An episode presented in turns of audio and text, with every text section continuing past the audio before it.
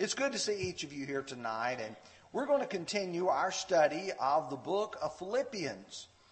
And let me tell you that when you take a book of the Bible and you try to grasp the great lessons that are in it, sometimes you just have to step back and think about what the whole book is about and why Paul is writing the church at Ephesus, the church at Philippi, the church at Colossae, and his dear friend Philemon.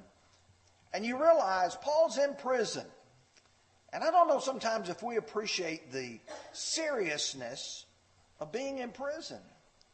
And Paul's life was hanging in the balance. And so I want to begin with the idea of talking about death and what is your view of your own death? Do you fear it? And I would say that if most of us are honest with ourselves, there is a great apprehension, there's a great concern that perhaps we do fear it just a little bit. The writer of the book of Hebrews spoke about it, he said, Inasmuch as the children have partaken of flesh and blood, he himself likewise shared in the same, that through death he might destroy him who has the power of death, that is the devil, and release those who through fear of death were all their lifetime subject to bondage. All their lifetime were through a fear of death. You know, there's a different perspective that a person is able to draw because of this. Are you ready to face it? If you were told today, or you were told this week, that death is awaiting you, how would you approach it? I can tell you how Paul felt about it. Before he was ever arrested, before he was ever taken to Rome, Paul faced it in Acts 21, verse 13. He answered, What do you mean by breaking my heart and weeping? For I am ready not only to be bound, but also to die at Jerusalem for the name of the Lord Jesus. And we know sometimes people will say something without having thought about it.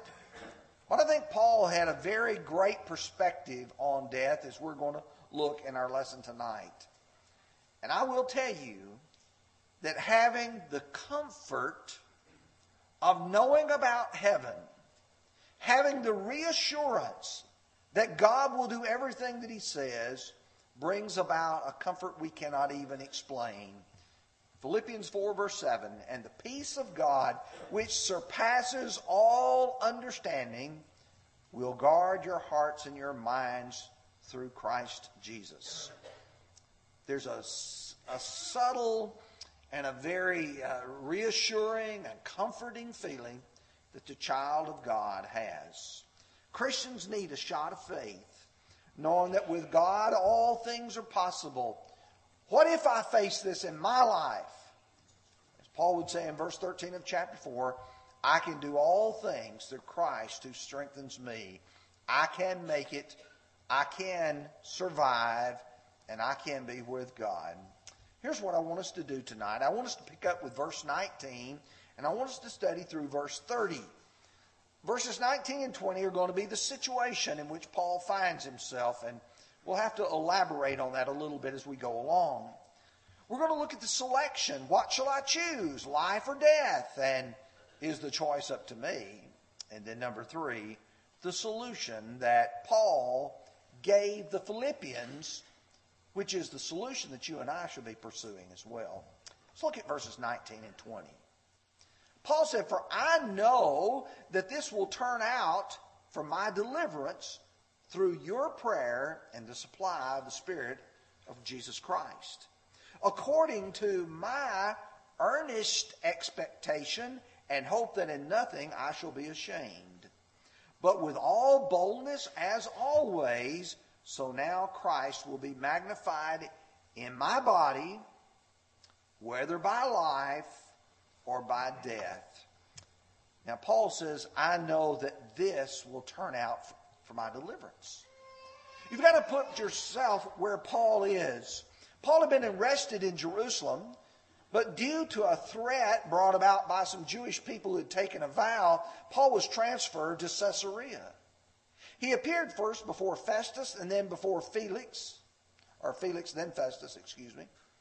And then Paul found it necessary to appeal to Caesar. He stayed in Caesarea for two years.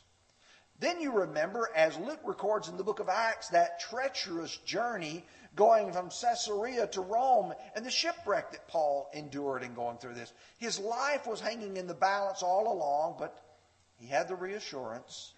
So he is now in this Roman prison. Will he be executed or will he be released? I think about the preacher who is in Turkey right now. You may or may not know that a lot of the kind of conflict between our country and the country of Turkey relates to this man who is actually being held there. He was very good friends with some of those who sought to overthrow the prime minister. And because of that, he got caught up into a political battle, and he has been held for a long time now. And the question is will he be released or not? Paul's question is, what's going to happen to me? He says, I know that this will turn out for my deliverance. The situation is, he knows what's going to take place. He's confident. Why is Paul so confident? He said it's through your prayer. Does prayer affect things? Does prayer change things? Obviously it does.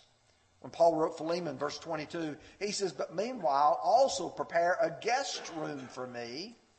For I trust that through your prayers I shall be granted to you.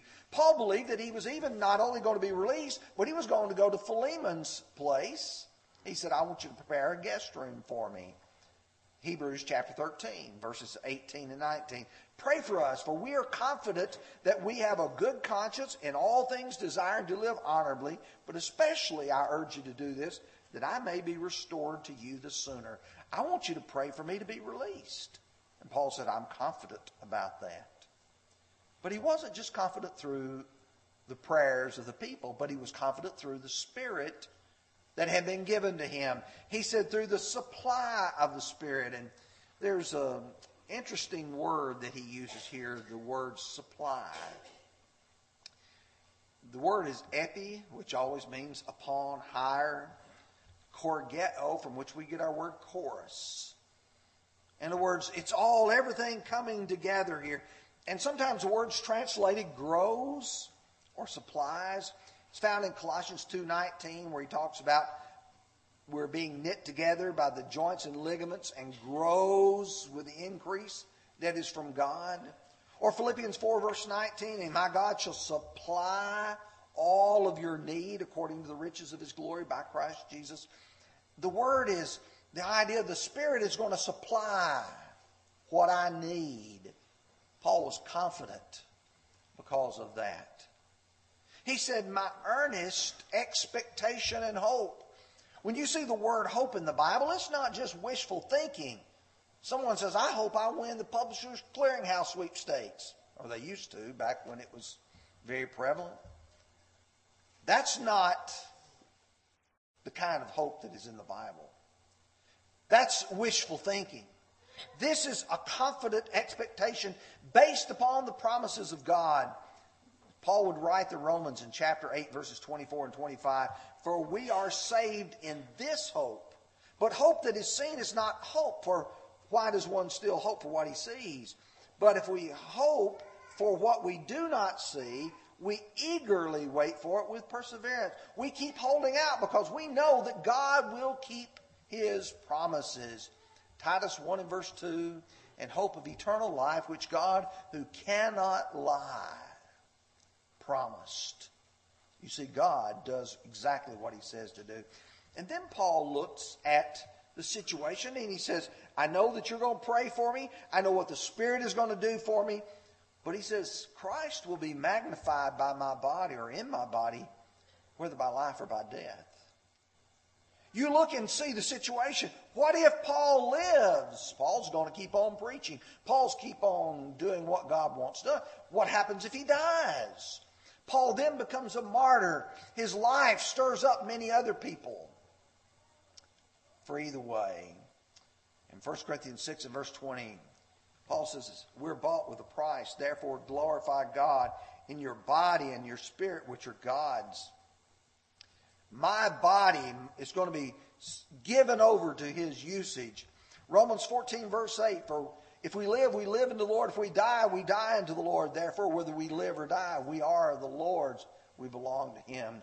For Paul, his life is in peril, and he's confident either way it should go.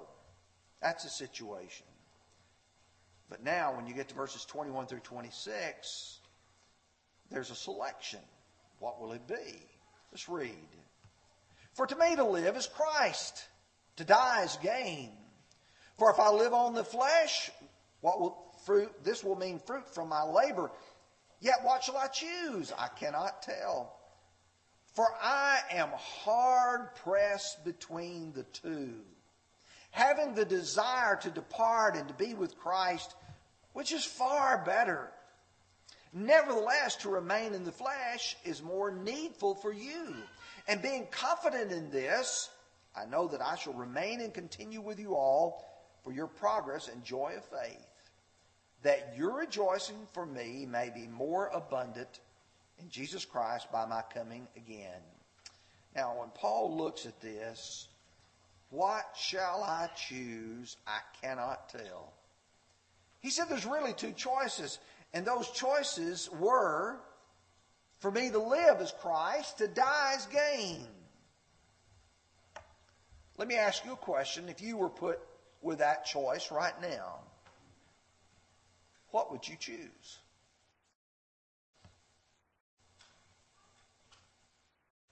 If you could choose right now to depart and you know you go to heaven, you know you get to be with the Lord, you know there's a reward there.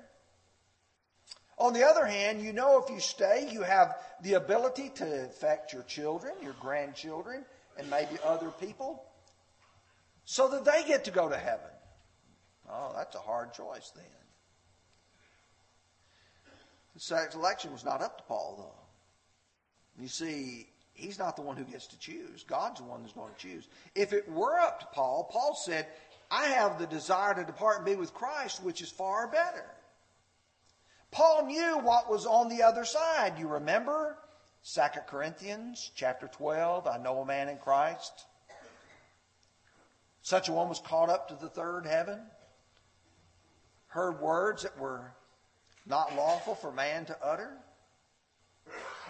what he saw, what he observed, he said, Oh, I, if I can go now, I'm ready to go. I'd have the desire to part, be with Christ far better. He said the same thing in 2 Corinthians 5, verse 8. We're confident, well pleased, rather, to be absent from the body and to be present with the Lord. If you had the choice and you knew what was on the other side, why would you want to stay? I heard a fellow say, you know, if we were truly understanding, God said, well, if, if you'll let me treat you with this, I'll let, it'll give you, a, extend your life by another four or five years. Someone says, well, if I'd known what was on the other side, I would let that, tell that doctor, forget it. I'm ready to go on now. But God always chooses what is best according to His will. Sometimes, according to God's will, something may be better to happen now. But Paul says to remain in the flesh is more needful for you. There was still something that God wanted Paul to accomplish with the Philippi brethren. Something that he could be able to do to influence them. He goes on to say, I know that I shall remain and continue with you all for the progress and joy of faith. You know, sometimes as a man looks at his work with a congregation, whether it be as a preacher, as an elder, or as a deacon, or a Bible class teacher, a person says, Well, you know, am I accomplishing anything?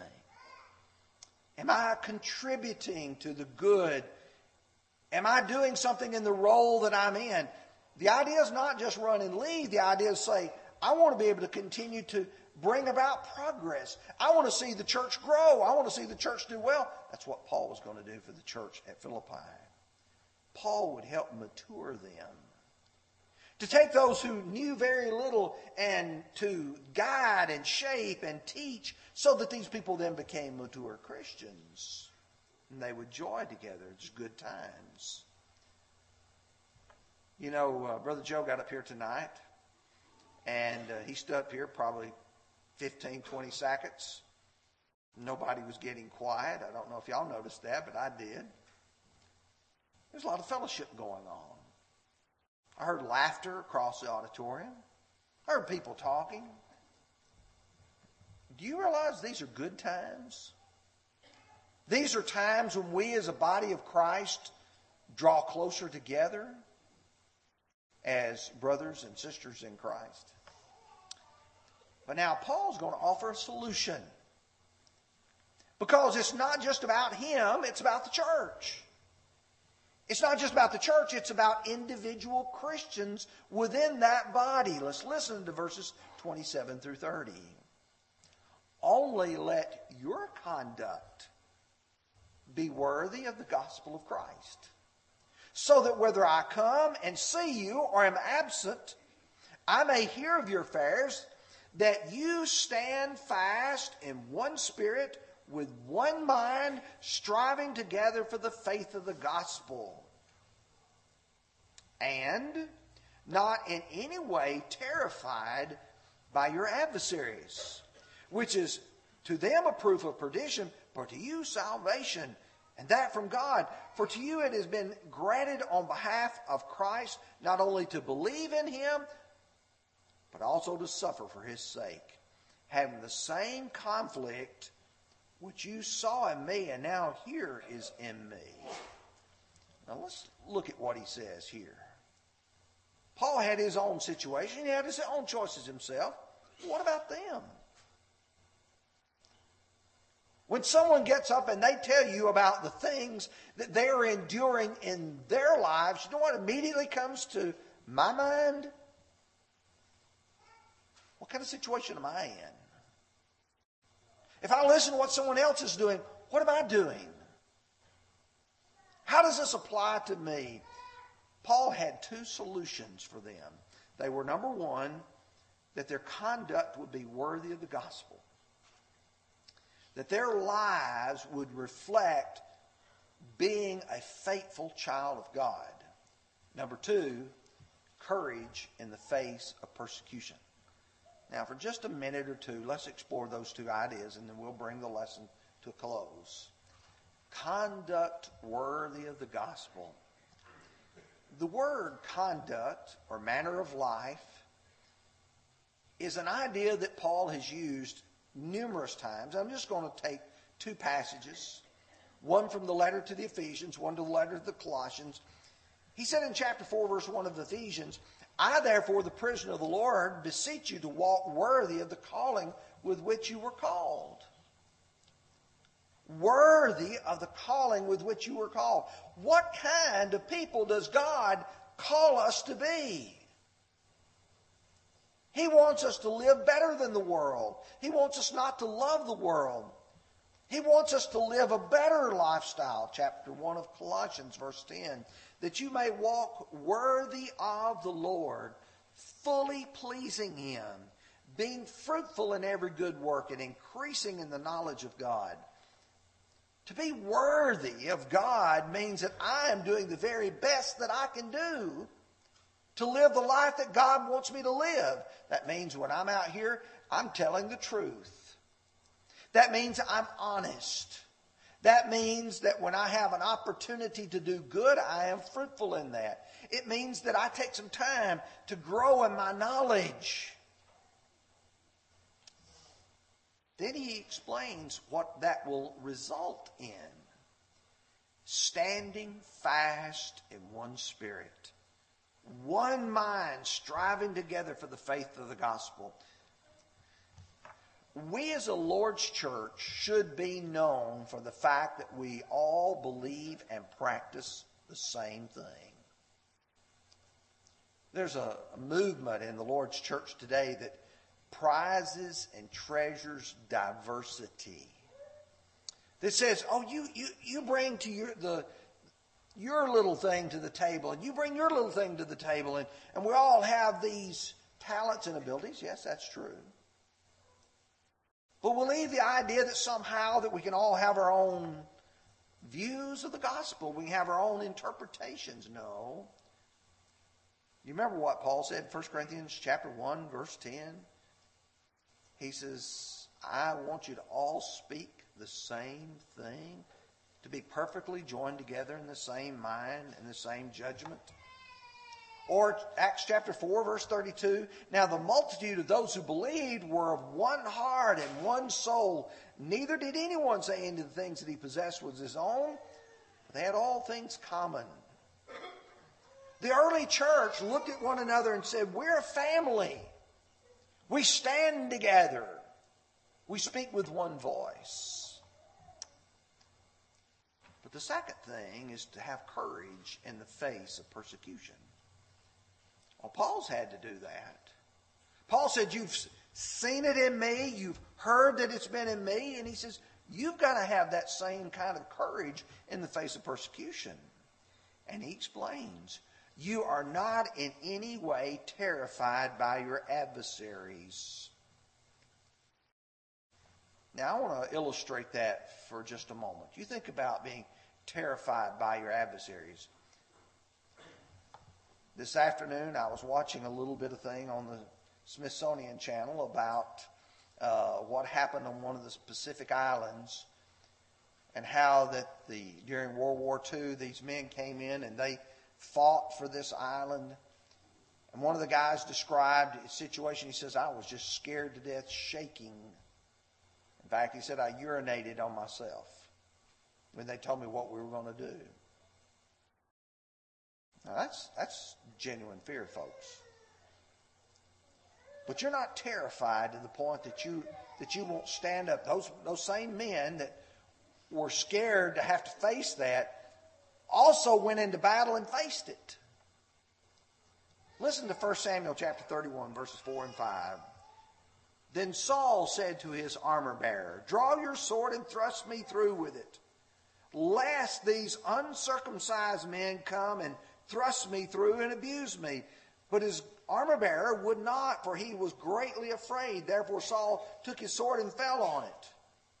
Then when his armor bearer saw that Saul was dead, he also fell on his sword and died with him. Do you see what Saul did? Saul says, I am so afraid to engage in the battle, I'm just going to kill myself or have somebody kill me. I'm going to commit suicide. Oh, yes, you may be fearful of the enemy, but you still take courage. Courage is conquering the fear that you've got. You want to know the truth? When it comes time to go knock doors, the first door that I go up to, I am really nervous because I don't know what the person on the other side of that door is going to say or do. And I will tell you that generally the first person who comes to the door says, Well, good morning. What can I do for you? Boy, that wasn't bad at all. And then you go to the next one, and the next one, and you conquer your fear. You conquer that uh, terror that goes along with it. You can see that in both Jesus and you can see it in Paul. You can see the men who've had to have courage in the face of it. So every Christian should expect persecution. I should expect it. You should expect it. Yes, all who desire to live godly in Christ Jesus will suffer persecution. That's going to come. That's going to be a part of our being loyal to God. But every Christian should also be prepared for death. And I'm not just talking about prepared for death in the sense of somebody persecuting you, but everybody should be prepared for death in the sense that they are ready to go to heaven. You know, tonight we've gathered here. Some of you, I'm sure, are visiting here. Some of you who are among our younger group may be thinking, this will never happen to me. That's something a long way off. None of us are promised tomorrow in the sense of whether we will live or whether we will die. None of us are promised that the Lord won't come again. And so, what does the Lord want out of me? Whether I live or whether I die, God wants me to be faithful to Him. And so I ask the question Are you ready? for the Lord's return. We're going to sing number 262. I bring my sins to thee. If you need to be baptized for the remission of your sins, we want to encourage you to come forward. If you're a child of God wanting prayers for your sins, let's pray with you so that God will forgive you of those. Would you come as together we stand and sing?